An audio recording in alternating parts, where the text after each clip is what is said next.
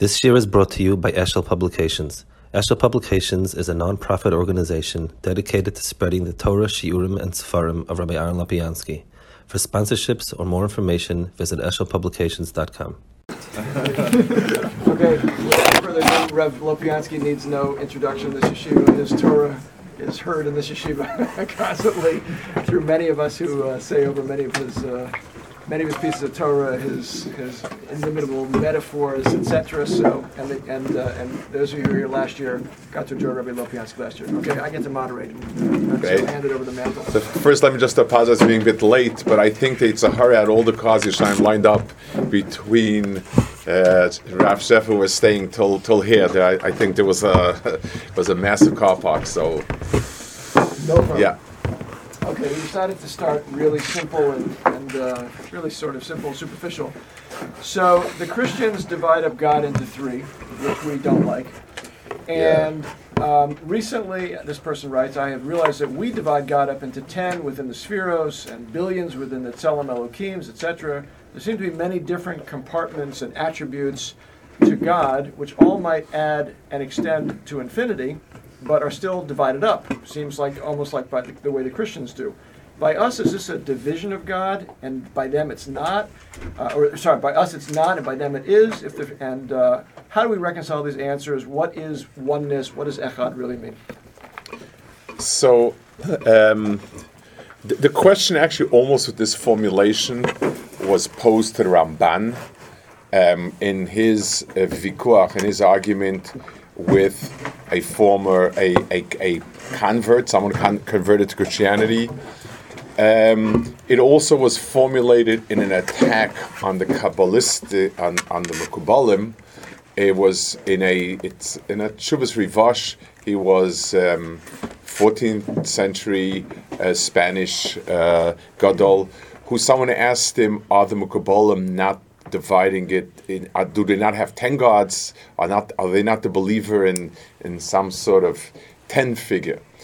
So um, the, the Ramban, the Ramban posed this, um, asked back, tell me that Trinity. Can the, he, he, can believe in a Trinity? And he said, well, you also believe. You say God's ability, God's this, God's that. Um, so the Ramban replied to him, can the Trinity ever disagree or not? In other words, could could there be some sort of vote where you where it's two to one? If the answer is yes, then these are three separate entities. If the answer is no, it's like saying me, myself, and I. Then I'm I'm I'm saying three words that mean the same thing. So the real question is: Is there a point of oneness, and all of these are simply expressions of it? Oh, so let's let's take an example. I have two pe- people teaching. I have a person who's teaching, but he really hasn't gotten his act together. And sometimes he comes into the classroom and he's upset and surly and angry. Sometimes he comes in he's very upbeat and optimistic. So I say to myself, this person has really two parts himself, three parts himself, different moods, and you hope that you get the, the, the, the person who is the good mood as a person as the bad mood. Compare that to a to a teacher, like the type they have in the Machon Yaakov, of course, only, who mm-hmm. are in perfect control of themselves, and they come in with that that's perfect equanimity. And now the question is, what tactic shall I use with my students today? Shall I be challenging? Shall I be embracing, encouraging, disparaging? What's the best tool? And he will also um, use different approaches, but I recognize there's one control that's always the same. That control is how do I get them best to do X, Y, or Z? And then these are different tools at my disposal the difference between those two examples is is infinite. One is two separate, and the, and the difference is the, the personality A has regrets about personality B, and vice versa. I'm so upset that I lost myself yesterday, and so on and so forth. Whereas the person who's in perfect control, everything comes from one place, and it's just a question of tactic. So um, a king will have a, a, a minister of defense, of war, whatever you want to call it, and he will be very kind of mean and tough and always growling and saying, We're going to destroy, we're going to this and that and the other thing. He has uh, a, a minister of foreign affairs who's sweet, nice, and wonderful. And we recognize if, if the king is a real full authority or prime minister, whatever whatever setup you have, then then it's simply different ways of expressing or attaining a certain goal. So Hakadosh Baruch Hu is one, and therefore, even though the experiences we go through in the world are extraordinarily manifold, um, it's all coming from one place. So I always have to look and take and take the, the, the, the points on the perimeter of the circle and circumference of the circle, and ask myself, it, it's always pointed to the same point in the middle. Um, there's a famous expression of that in the Gemara. The Gemara says that in the future, in other words, in, in the day of, of the end of time, so to speak, the, the, the righteous will form a circle around God, and they'll all be pointing and saying, Hine zeh Elokenu, this is our God. So what, what, what, what that's expressing is you have the same God, exactly the same God, pointed out by people standing at polar opposites or at, at, at sides of the same circle. So the the the understanding of Baruch Hu is one, and the the, the whole the, the, whole study of Kabbalah, which introduced the idea of pens and, and, and spheres and many spheres and so on, was to try to understand how these pieces interact if it's one item. So that's our understanding. I don't speak for Christians. You'll have to bring in a pastor to, to help you with that or a priest. I, I don't know what they believe in. But the litmus test is if there's no such thing as them disagreeing, then then then what are we talking about? Then then we're playing with words. If it, if there is a possibility of a disagreement, then then it's two entities, and and no amount of sleight of hand, three that's one and one that's three, is going to get you anywhere. It, it, then I don't know what you don't know what you're talking about. I don't know what you're talking about. So if we know what you're talking about, we have to be able to define it. Does it come down to one point or not? I, I, I want to bring something a parallel point into this, uh, which I find I find very fascinating. The one of the um, one of the um, arguments of evolutionists to the lack of a creator is that all the DNA in the world is almost exactly alike. It's embarrassing how much DNA we share with cockroaches. Um, very, very little difference. And, and all living things are consist of s- very, very same DNA and, and so on. Well, we see it the exact opposite. It's almost as if we're being taught that no matter how much incredible variety of life there is, but take a look, it's all built in the same blocks, it's almost all the same. To us, the root being certain echad, and in life it expresses itself. All living beings are extraordinarily alike, and that's exactly how God should have made it.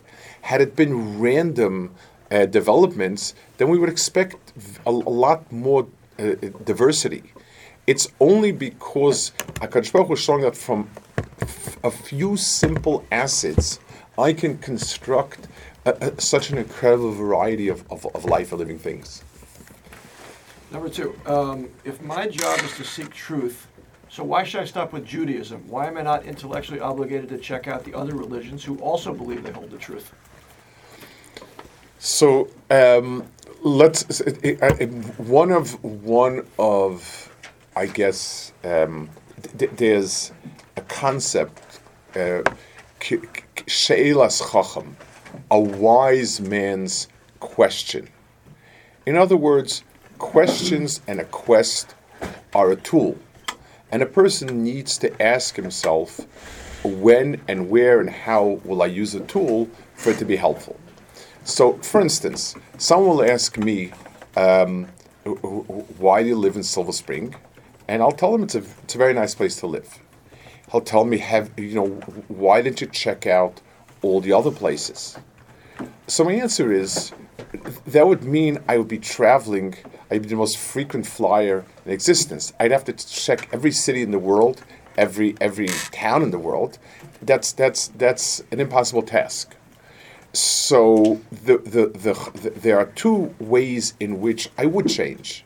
One is if I happen to be on a visit to somebody somewhere else, and I really say, "Wow, this is so much nicer," or at least I hear I have somebody who's an, uh, um, a visitor who comes and says, "You know, it's not bad here, but it's incredibly nicer somewhere else," or I really don't like it here, and I say to myself, "There's got to be places that are nice, more comfortable." That's the only um, wise type of quest, or else the person will end up. It's like trying careers. How do I know what career I want? Well, I could start by listing 50 different careers and trying each one for a year you know, I, I know what the tuition is going to look like, but but it's, I mean, that, that's that's that is not a chachma. There are so many religions in the world that it would be impossible. If a person wants to try just Christianity, well, Catholics and Protestants sincerely believe each other one is ending up in hell. So, you, so you've got to try Catholic, Catholics, you've got to try Protestants. And Catholics have a very, very serious issue with Orthodox Church and the Catholic, the East and the West. And Baruch Hashem, the Eastern Church has now been splitting more and more. Uh, you know, it's, it's got those under politics in Ukraine and in Russia and so on and so forth. Protestant denominations range from Unitarian to Episcopalian to, to Southern Baptists to evangelicals of all types of sorts. Now, to really understand Islam, the Muslims say that the only way you can understand the Quran is in Arabic. I believe them. I just like Lahavdal for those. I don't think anyone who's who reads Torah only in English will understand it. And then we've got to move on to Buddhism. And again, we've got to get the language, we've got the feeling. Buddhism has two major splits and many smaller ones. We've got Hinduism. It, so if I'm to ask myself, this quest for truth, unless unless I want to write like uh, the magnum opus on a quest for truth at the end of my life, having never lived more than six months in one place, I, I, that's not that's getting me anywhere. So I am Jewish. I start where I start. We've read a lot about. We've met Christians, many. We've interacted with them. We've read about it. We've seen some stuff. We have some tangential interaction with that. But I need to start where I am. If I meet a Buddhist who really, really looks to me like his life is a life that has what to offer, then I, I would honestly need to look into that. If I'm very unhappy with Judaism, I feel Judaism is just not giving me spiritual, it's not it's not clicking, that then honestly would require moving on. But if it keeps reinforcing itself, the Judaism that I started with is good and reinforces itself and and offers a lot. And I haven't seen that I haven't met people that I think are the life I would like to live. Um, even though I can think well of them, but I don't think I can't say they have the truth in any sense. That nothing about it strikes and such. Th- then wisdom says I need to stick where I am and build deeper roots and understand more of it. What's with the rest of the Jews? What's with the 80% or 90% who don't keep Shabbos? What's the purpose of their creation? And if it's to become Torah observant and the alternative is negative, why would a good thing be creating a system in which most people will fall down and fail? Or is, or is this not necessarily a failure? So it's interesting. That question was asked by the Akedah. The Akedah was one of the um, was one of the last of the early commentaries. The Akedah lived in the 1400s, kind of up to he lives in Spain, up up until the Spanish expulsion. Um, his magnum opus is called Akedas Yitzchak. The reason why you probably never heard of it is because it's five thick volumes, extremely long pieces. Until very recently, they they were unpunctuated basically for like dozens of pages. He asks many many questions, and then then um, give then he gives a certain concept, and then he um, explains back in all the psukim this pshat and so on. Uh, it, or the print was also like a, a photocopy of a photocopy of a photocopy. It was horrible. Um, the, the, I don't know if you get a melos, a schara, melos, like the reward for, for, for working hard in it. It really was. But it was considered one of the great works. Baruch Hashem, in the last five years, it's been reprinted by two different people. They've made a very a great effort to make it more manageable. Um, I got into it. I mean, I, have heard of it. I knew of it, but I for, for Shabbos in the morning, um, I I used to take different early commentaries. I took on the Akedah. I went through it. I took out the pieces that I felt speak about a major theme.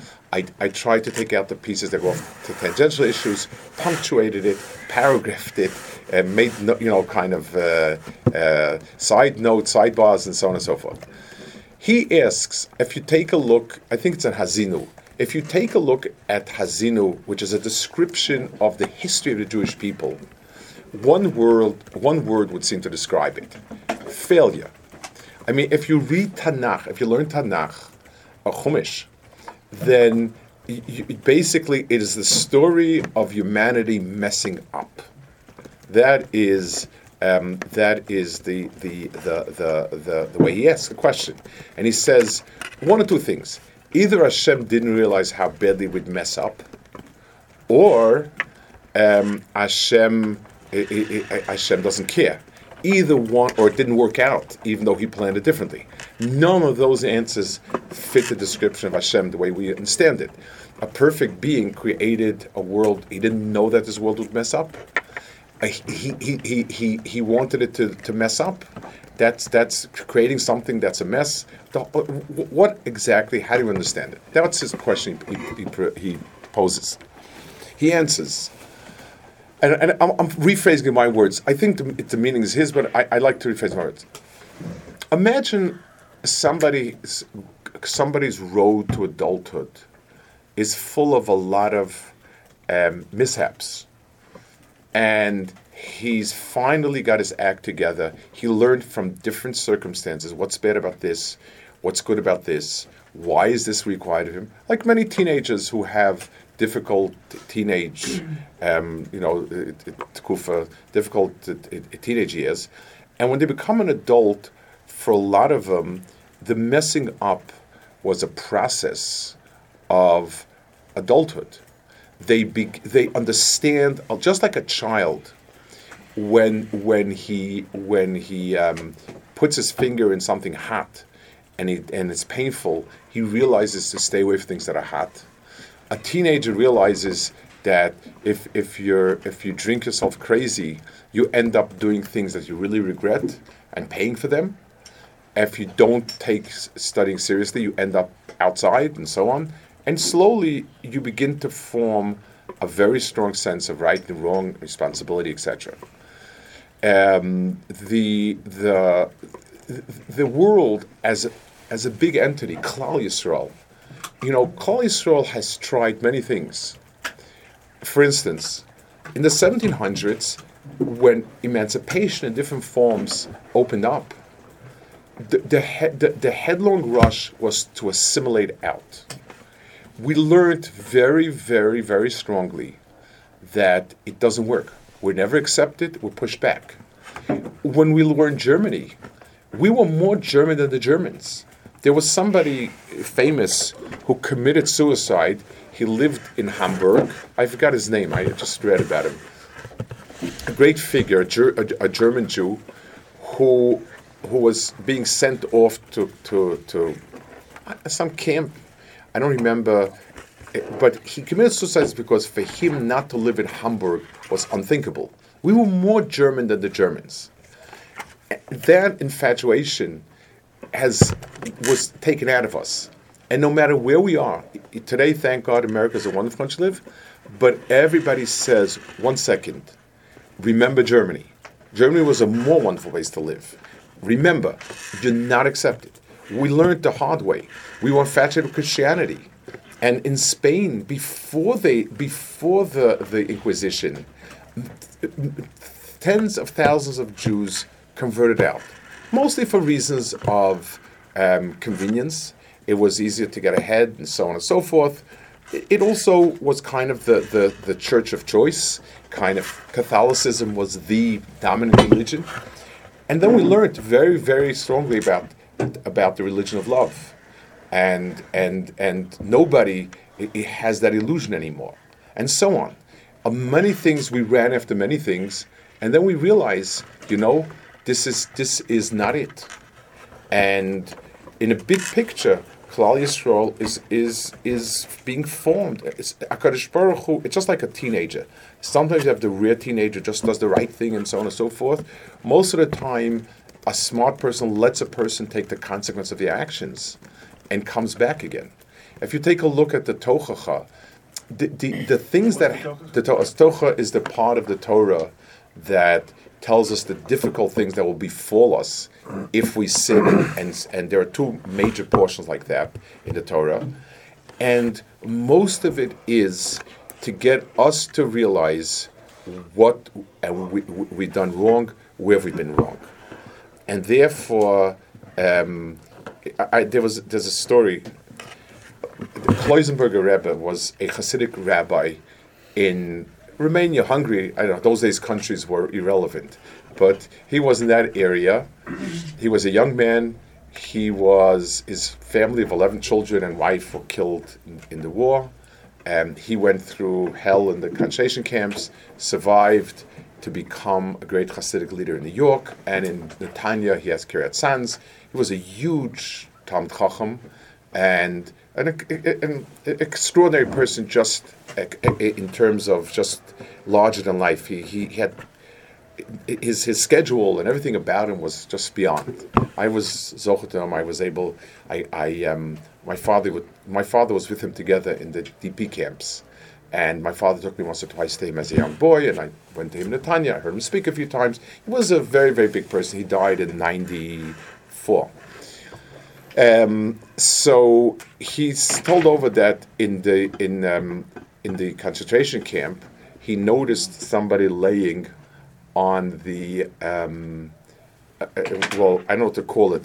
They slept on like these huge shelves, these wooden shelves where they had dozens of people, you know, just piled up people. That was the bed, and there was somebody, a new person there. This person looked not something about him was very different than everybody else, and he asked him who he is and he told him that he is a person who is a um, he was an assimilated Jew, had married somebody not Jewish. His children were obviously not Jewish. He was somebody very high in the finance minister. I think he had been like the equivalent of the the governor general of the Hungarian bank, of a national bank. And you know, when the time came, they they, they dumped him and he was very upset and angry. He was actually had saved Hungary from hyperinflation in in after World War One, and he had done a lot. And the Rebbe said to him, he starts schmoozing him. He says, "Tell me something. The government didn't do anything to help you." He said, "No." He said, "They don't feel at all any uh, gratitude to you. They don't recognize it." And he kept pushing and pushing and this person says to, and says to him, "Why are you pushing so hard? It's painful for me." And then the next night, uh, says, "And what about your wife and children? Did you mistreat her? Did did you mistreat them? Why are they so distant? Why aren't they doing anything for you?" And he kept pushing and pushing, and and this person was very upset. And he told the Rebbe, "Why are you stepping on my wounds?" On, Find the third night, the Rebbe kept pursuing. And this person broke down and sobbed and said, I've been living in an illusion all my life. And that was the last night he was there. He was never there again. You know, they took him out the hill. And the Rebbe said he died of Al-Tshuva. That was the way he described it. So we learned something. Very hard, but slowly. So we, when we look at big sweeping events, um, Klal Yisrael has. Let's let's give another example that's very current when when Israel was founded, it wasn't founded just as a state. Zionism was founded as a new national identity. It, you know, Judaism is not defined by these Sfarim. It's defined by a country, farming, defending itself, and so on. And that's enough. It's just like if uh, you know, if you if you ask a Frenchman what makes him French, has nothing to do with religion. Uh, uh, Catholicism happens to be the religion of France, but it has to do about the language, the culture, the, the place, the geographic location. And that's what it was predicated on. And, and a lot of things were assumed A, if we have our own country, no more Jewish stereotypes. We're not these people who live in other people's country or for other people. We live in our own country.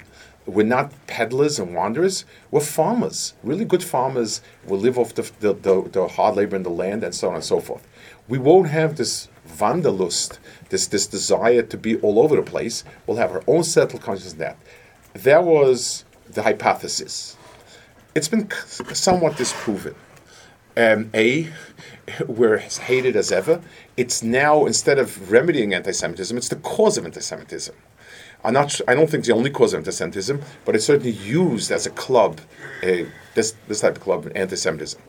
Jews don't like farming the land. They hire Arabs to farm the land, and they would rather market it. They, they, they, that, you, that's and and the Wanderlust. Now that we have our own airline, there's not a hole in the world you won't find an Israeli.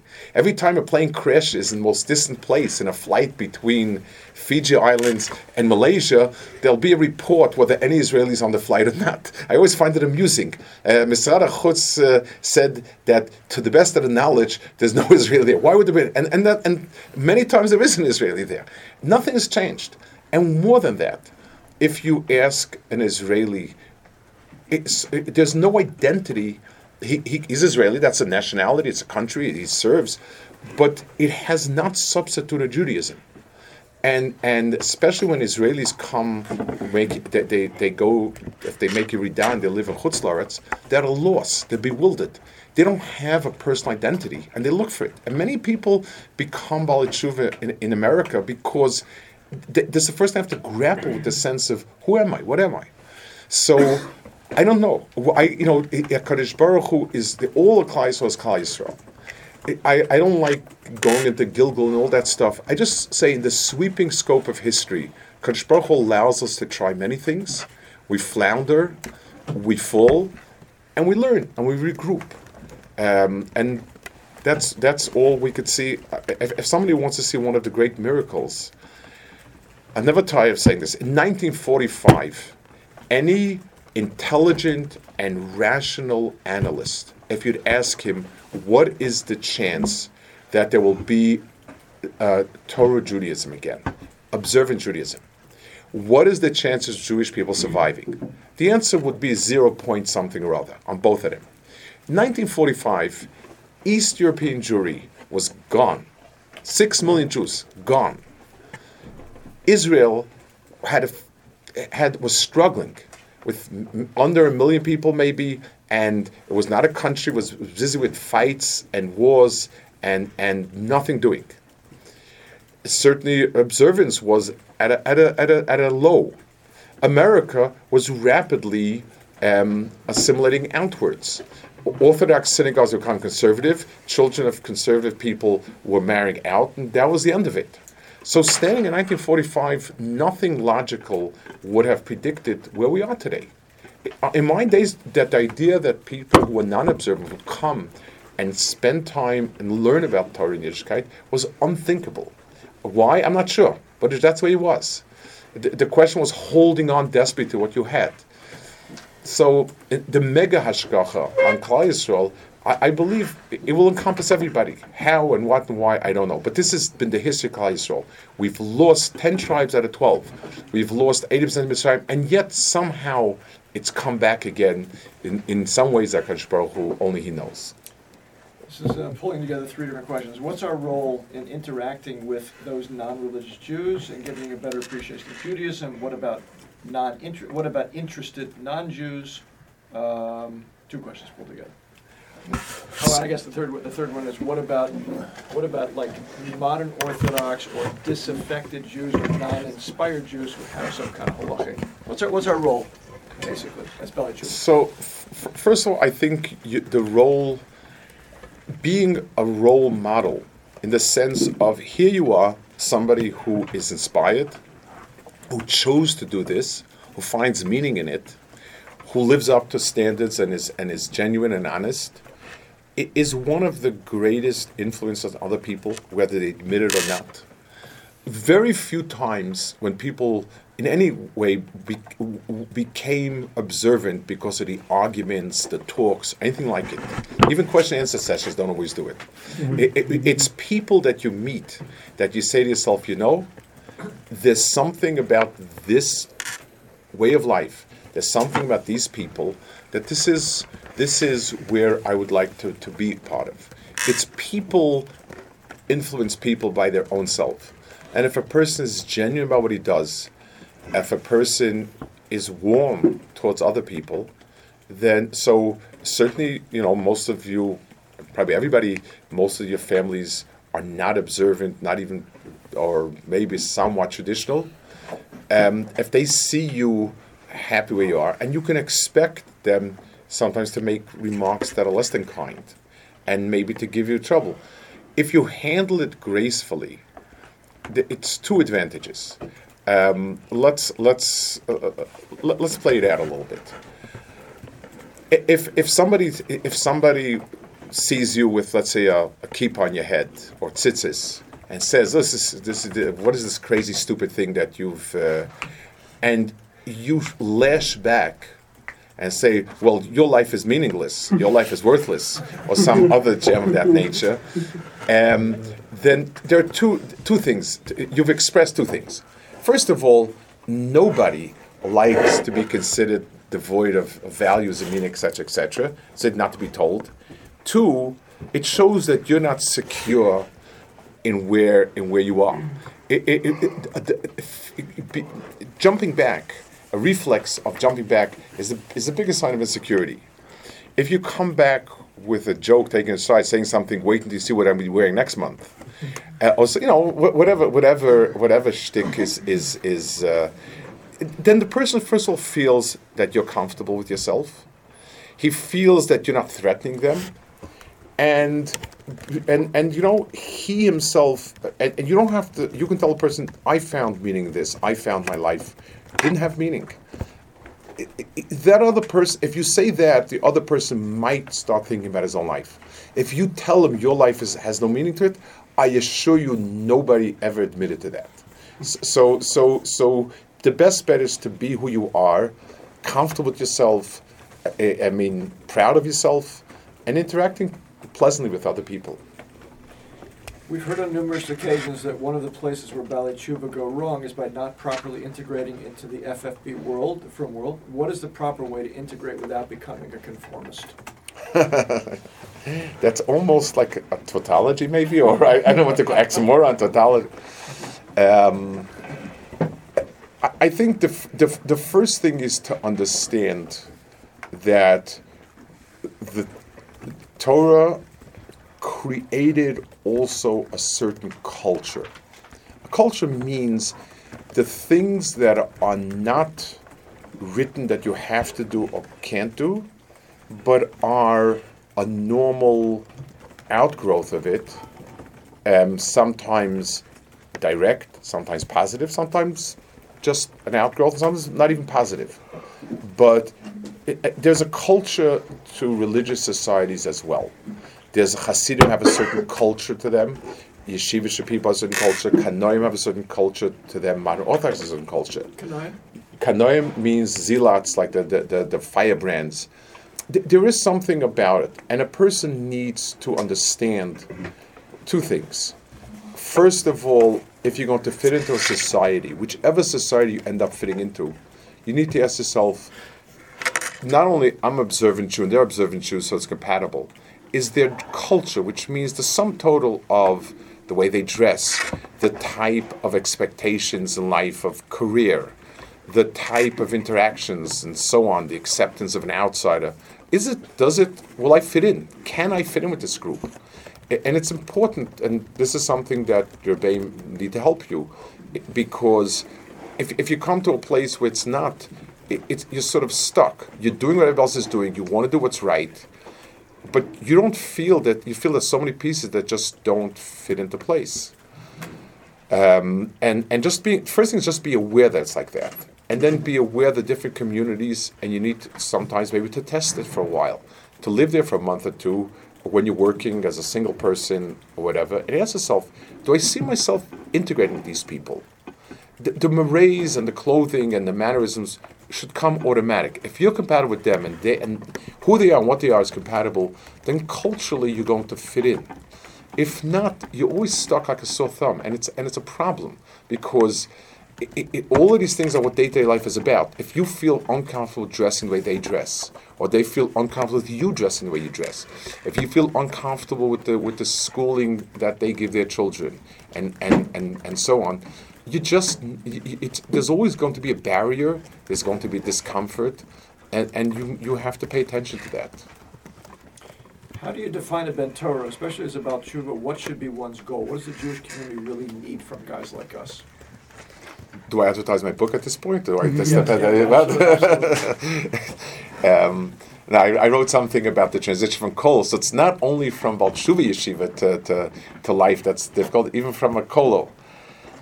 A Ben Torah, in the sense that I used it, and I think sense to mean is that I'm still, I'm still living my Judaism. It's it's internally very meaningful to me. You have many people who are observant in a sense. I believe God said you have to do it. I believe there's serious consequences for not doing it. I believe I'm obligated to doing it, so I'm doing it. It's technically appropriate, but but it's it's a lifeless because I never feel any connection, not through my learning, not through my davening, not through keeping the mitzvahs, not from my from my style of life. drawing from Torah in its broad sense of word means that I'm living it. Torah to me is something living, and and and I and that's the way I want to do the things I do. So it is something that's it's easier in a yeshiva. Obviously, the environment is very conducive for it. It's easy in a city like Yerushalayim where you have a city that's a yeshiva in a certain sense, even though there's plenty of other places around, but you have a yeshiva. It's much more difficult when you come when, when you go to a place where you work in Manhattan all day long. It's a challenge, and, and, and yeshivas struggle with it as much as you struggle with it. When a Torah observant uh, Jew is struggling, for example, like a Jew is struggling with his davening, lacking any connection or feeling. So, what exactly is the point of davening? Why do you need these fixed rules, and why do you have to daven all the time? So, um, I, I would say the following. You know, there are certain things, there are certain skills. Let's call them skills. In other words, um, if a person wants to walk 10 miles to, to, to, to see somebody or something, if he's not used to walk 10 miles, there's no way he can do it. If a person would like, sometime in his life, he decides he wants to play music, if he hasn't learned basics and his fingers are not used to playing it, you can't just pick up a guitar and play it. You, you, you, you need to develop skills that are um, that take a lot of practice. It may not be rewarding when you're in the practice stage, but when you want to do it, you can do it, and, and then you have that tool. The um, davening and being able to, to say the words, to, to, to know what they mean, to, to do it the way the Torah wants you to do it, the halachas of davening, is a tool. It's an incredible tool, but many, many people, and again, this includes uh, people born religious, struggle with it. But if you don't have the tool, even when you want to express yourself in the right way, you're not going to have the words, you're not going to have the format that's appropriate. So you're gaining a certain, all the skills to, to, to do what you're supposed to do. And then you you now are able to try to connect with it. These are all skills. It's just like learning. If you have the skills, the Hebrew, the, the, the translation, etc., etc., now you have a choice learning or not learning. Until you don't have those skills, you don't have that choice. And that's that's why it's so important. How do we know when God is testing us versus punishing us? So, so the answer is we don't, uh, unless we have a prophet around. We don't. We, I, as a general rule, if, if a person should feel that he's being tested, because that gives him a reason to do what's right the, the um, my first question should be: Am I doing things that are wrong? Do I have a sense that what's hap- what's going wrong is because I'm doing something wrong? If if I don't have a sense like that, then I probably need to understand that it's a challenge.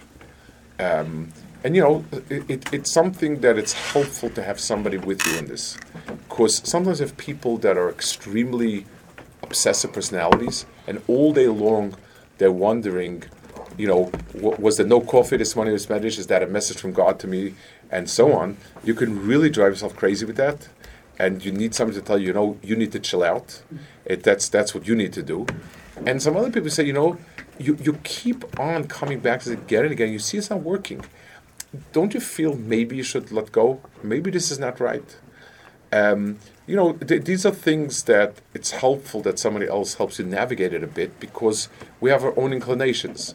Some people want something so much, and even if they see, they keep banging their heads in the wall, they keep pushing for it. And some people the other way around, they're so obsessive that everything is always, you know, what's the sign and what I'm being told, you, you spin yourself into helpless circles. So having somebody guiding you who tells you, you know, I think you're overdoing it, or I think you're obtuse. You're not sensitive enough to certain things.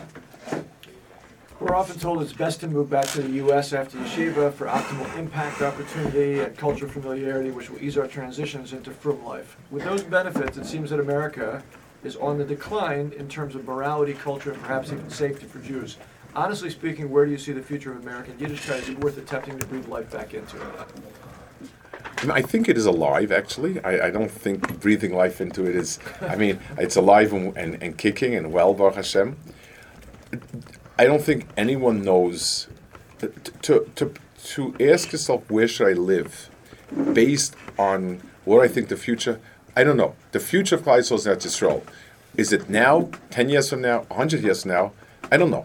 And I don't think anyone knows. The, the, the, the, the decision about where to live should be made America's a safe. For instance, people in South Africa, I wonder. South Africa looks, it, it, it, it, rationally, it looks like it's teetering at the edge of a cliff. Um, and you know, someone actually spoke to me about this. Actually, he's thinking of moving, and I understand it. America, there's nothing, there's nothing guaranteed, but Baruch Hashem, as it stands now, it's a reasonable place to live. There's a lot of flourishing Yiddishkeit there a lot of not only in Silver Spring, even in places like New York and, and, and Lakewood, there's a lot of Yiddish growth over there. So so it's it's um, and culturally, most everybody here will probably find themselves fitting in a lot easier there. So, eh, so, finding a good community, a strong community that you're comfortable in, I think is, is the first priority. And and building a family in B'ezras Hashem, if you're Zocha and children make it through yeshivas to Eretz Yisrael, and they're the ones who feel very comfortable living here. They feel it's their place. Ashreichem, you're fortunate. Um, so, so, but, but I'm saying the, the, a decision like this should be based on a, a, much shorter vision. No one can predict that type of future. I don't know. You know, who, who knows? It's it's it's something that is, uh, you know, to, unknown we, we have a premise that God is an infinitely good force who built us out of his own chesed. How do we know that? Is that just a premise? Do we define good simply by observing what Hashem does?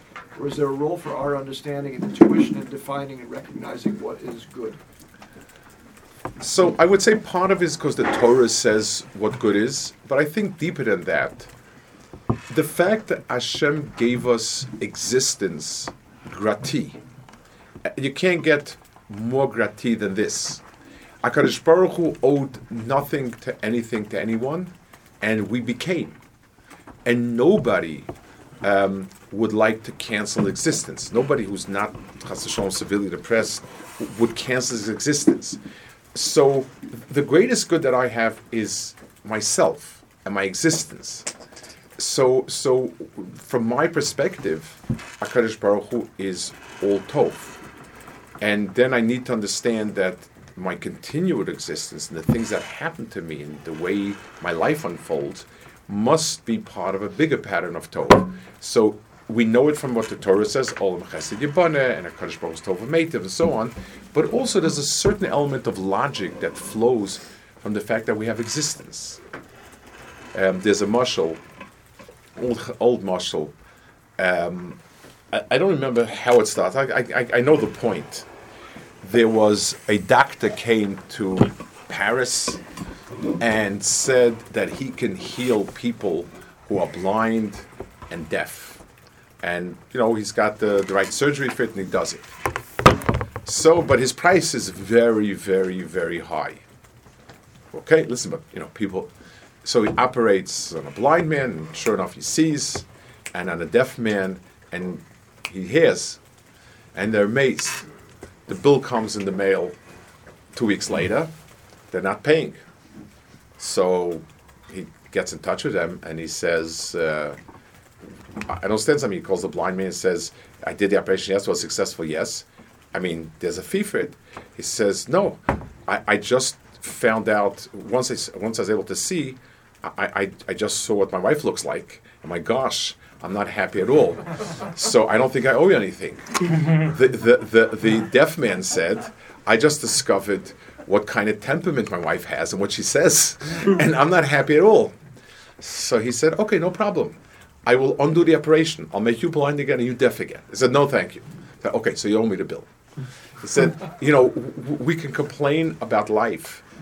Nobody, and again, unless a person, unless we, we identify it as something wrong, a normal person wants to slug through life because he wants to live and wants to exist. So th- that gratitude is in place. We assume, therefore, that our continued existence, with all of its uh, different challenges, is part of some greater good, i- i- in in line with that type of good of, of, of existence. What is the role of secular knowledge in a Ben life? In other words, is it worthwhile? Uh, is it a worthwhile endeavor to learn about biology, math, etc.? And what's the limit? What about classical English texts? Um, s- so, i- what? I'm sorry. What? Everybody's looking at the two Englishmen. Uh, to Englishmen, I thought the I thought the literature majors or something or the. Classics majors. Same thing. S- so w- I would not put all, I wouldn't put everything into one basket. So first, let me preface: I don't think there's a, a broad agreement on this. I think there has been disagreements in in the Torah world. Um, the first thing is to understand from a Torah perspective. Hashem's Tov, right and wrong Torah is the core of what Hashem wanted, and the world is a manifestation of it. So therefore, it's just like math. A formula is is is the is, is sort of the, the a description of something at its core, and the graph, how it goes in different circumstances, is a more graphic um, embodiment of that, and the actual events that are happening are, are still a more fleshed out version. Th- That's sort of our understanding of from the abstract to the concrete, from Torah to the world. So understanding the world and how it's made and how Kodesh Baruch Hu made it and what all the pieces and parts are has value in terms of understanding the picture of Torah. When Torah speaks about different animals, the Torah speaks about different creations. So one one important part is that the, it becomes and, and it's on a practical level um, people have ch- chachmas um, wisdom of sorts adds to a person and there has been differences of opinion of um, how much uh, if if at all given a choice should a person stick only to Torah knowledge and what he needs for his particular trade or is a broader soup of knowledge helps you get a bigger picture. It becomes more it becomes a little more um, nuanced when it comes to what we call philosophy. Philosophy i would say is um, ideas understandings. Philosophy includes texts of philosophy.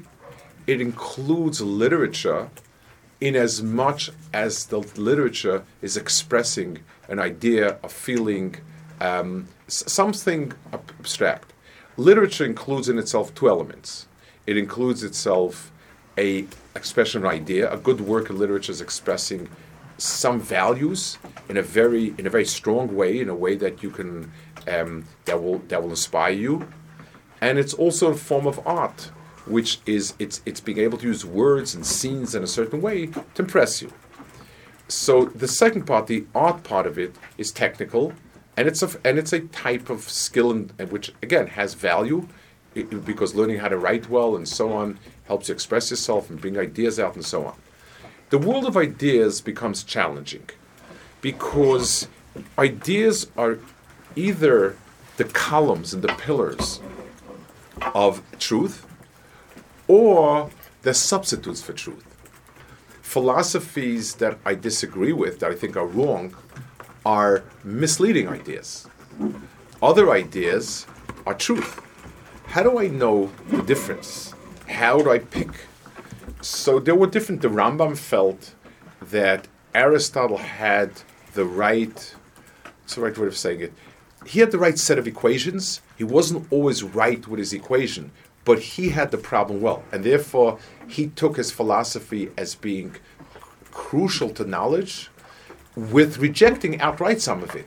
But even rejecting certain points, he still felt that he had the right building blocks, and using his building blocks are very important. There are other philosophers. The Rama writes to somebody what to look, and he said the other. He he write about certain other things that they're not worth looking at. It's a waste of time and it's rubbish. Can we do the same? Can we have that ability to take the ideas and say, "Wow, the formulation of that idea helps you understand many truths of Torah, and how and how much and how long and how, and and how much of it would be misleading."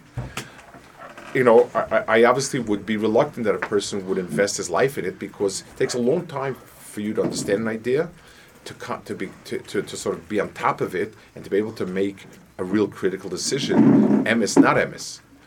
Um, so, in, in, the, in the world of facts, like sciences, there is value.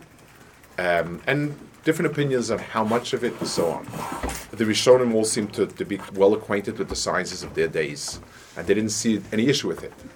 The world of ideas and philosophy is, um, is, is much trickier because sometimes it's a tool for truth because the way a person formulates an idea, you're able to, to use it. Um, and many times it's misleading. So, generally speaking, most Chachmei Israel have been wary of, of, of, of telling people that it's smart to, to, to, sort of i- i- i- be steeped in, in, in, the world of ideas. What is the main responsibility of the Jewish community in the world today? to be Jewish.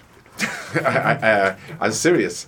It, it's, you know, it, it, yeshiva is a, is, a, is, a, is a part of a life. It's the most inspiring part. It's, it's, it's living Judaism at its, at its most powerful and, and total uh, manifestation. A community needs to help give an environment that will allow for that to happen um, we're hampered. There's a lot of issues. Communities are not set in stone. So sometimes you have a shul, which tends to be our community, and you have a dozen people are upset, they break away and they make their own shul, and then some other people get upset with that, and the others. It, it, it's it, we struggle, but but understanding that the purpose of a community is to create the environment that will foster um, living like a Torah, living fully, you know, inspired, connected, and and vibrant. Is archaeology a reliable source to use for enhancing Amuna So I, I- I'll just have a few more minutes. I don't know what time we have to go. Maybe One, one more question. one more question. Okay. Okay. Is archaeology a reliable source to use for enhancing Amuna in the, in the stories specifically told in the Chumash and early Tanakh? And if it is, what evidence do you find compelling? So um, l- let's go slowly. The, the the advantage of archaeology is that you have actual pieces. It's very very powerful when you actually have a piece in your in, in your hand. The problem with archaeology is it's never a story. L- let's give an example.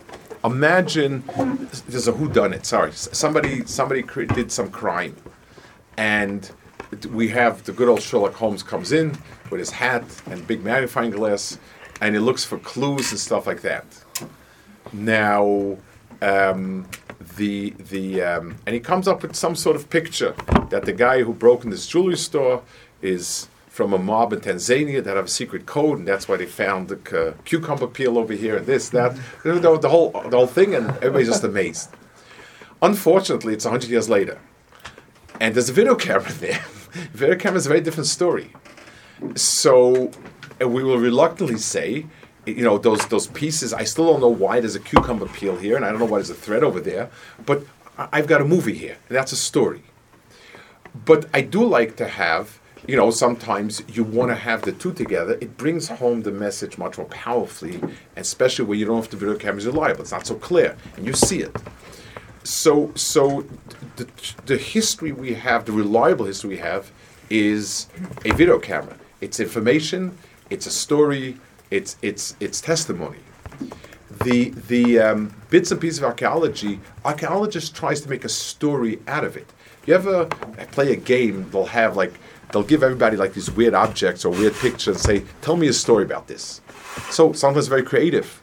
And sometimes you, you're taking some things for granted. You'll find a little Avodah Zarah in Jerusalem, dated to whatever. You say, "Oh, the Jews were into worship Avodah Zarah because we only found we found already two or three Avodah Zarahs." Maybe there was a colony of Avodah Zarah there. I don't know. You know, so I, I like it for its impact and the fact that we actually um, Dead Sea Scrolls. You, you have you have something here that is almost exactly like everything we have in Kisvei Kodesh, with with errors of the typical type you would have, minor errors of typical type you have anytime you transcribe. So that tells me we've faithfully reproduced. Isaiah was considered by the scholars for the longest of times to be two separate works that, in a very late stage, were merged together because of the predictions about Koresh and so on. Well, guess what? They found Yeshaya in the in this entire second temple was one sefer. So to which the answer was, "Wow, the mistake was so long ago." Okay, uh, you know that's that's where you put a story ahead of. But when you see it, it it's very very powerful, and it and it has. I want to. We'll finish with this. Just this uh, uh, something that happened to me. I was in Budapest this summer, and they have on the Danube. They have what's called shoes on the Danube and the Danube River in 44 or so, they, they marched out thousands of Jews, tied the hands together, threw them into the freezing river, and killed them. We know the story. Everybody knows the story. They made a, a, a memorial to it. A lot of shoes laid out. They're sort of gilded, so you know that they, they, don't they don't. But but shoes, baby shoes, adult shoes, women's shoes, and they're placed. Its impact is extraordinarily powerful. And I asked myself why. I know the story, and if the story is not true, anybody could have laid out those shoes. But having some piece over there is extremely powerful. And that's one of the reasons why our commemorations of Yontiv are not speeches. It's a piece of matzah. And I take a piece of matzah and I say, we don't even. The atheist admits that it's been 2,000 years that this same piece of matzah has been broken by families and eaten. There, there, there is the record is it goes back to it. It's very powerful. It's it's this is it. Ha lachma anya. This sukkah. These are things. Objects have a very powerful effect. So when we're sure the story and we know for sure when we have the correct video and we can put in the pieces I think that that adds a lot. We haven't done enough in, in it. I don't think, you know, we've always been wary of it because the archaeologists constructed a different story. They're coming with a mindset of what things, what society should look like, what they think it should look like, and, and, and they and they and they transpose it. But if we have the right thing, and hopefully somebody will pick up the challenge and make a museum of, of artifacts that help us get the, the, the, the, the those shoes on the Danube of, of Yiddishkeit, I, I think it would be a powerful addition for, for, for things. Okay, I'm sorry, I have to go, but uh, Thank you, Rabbi.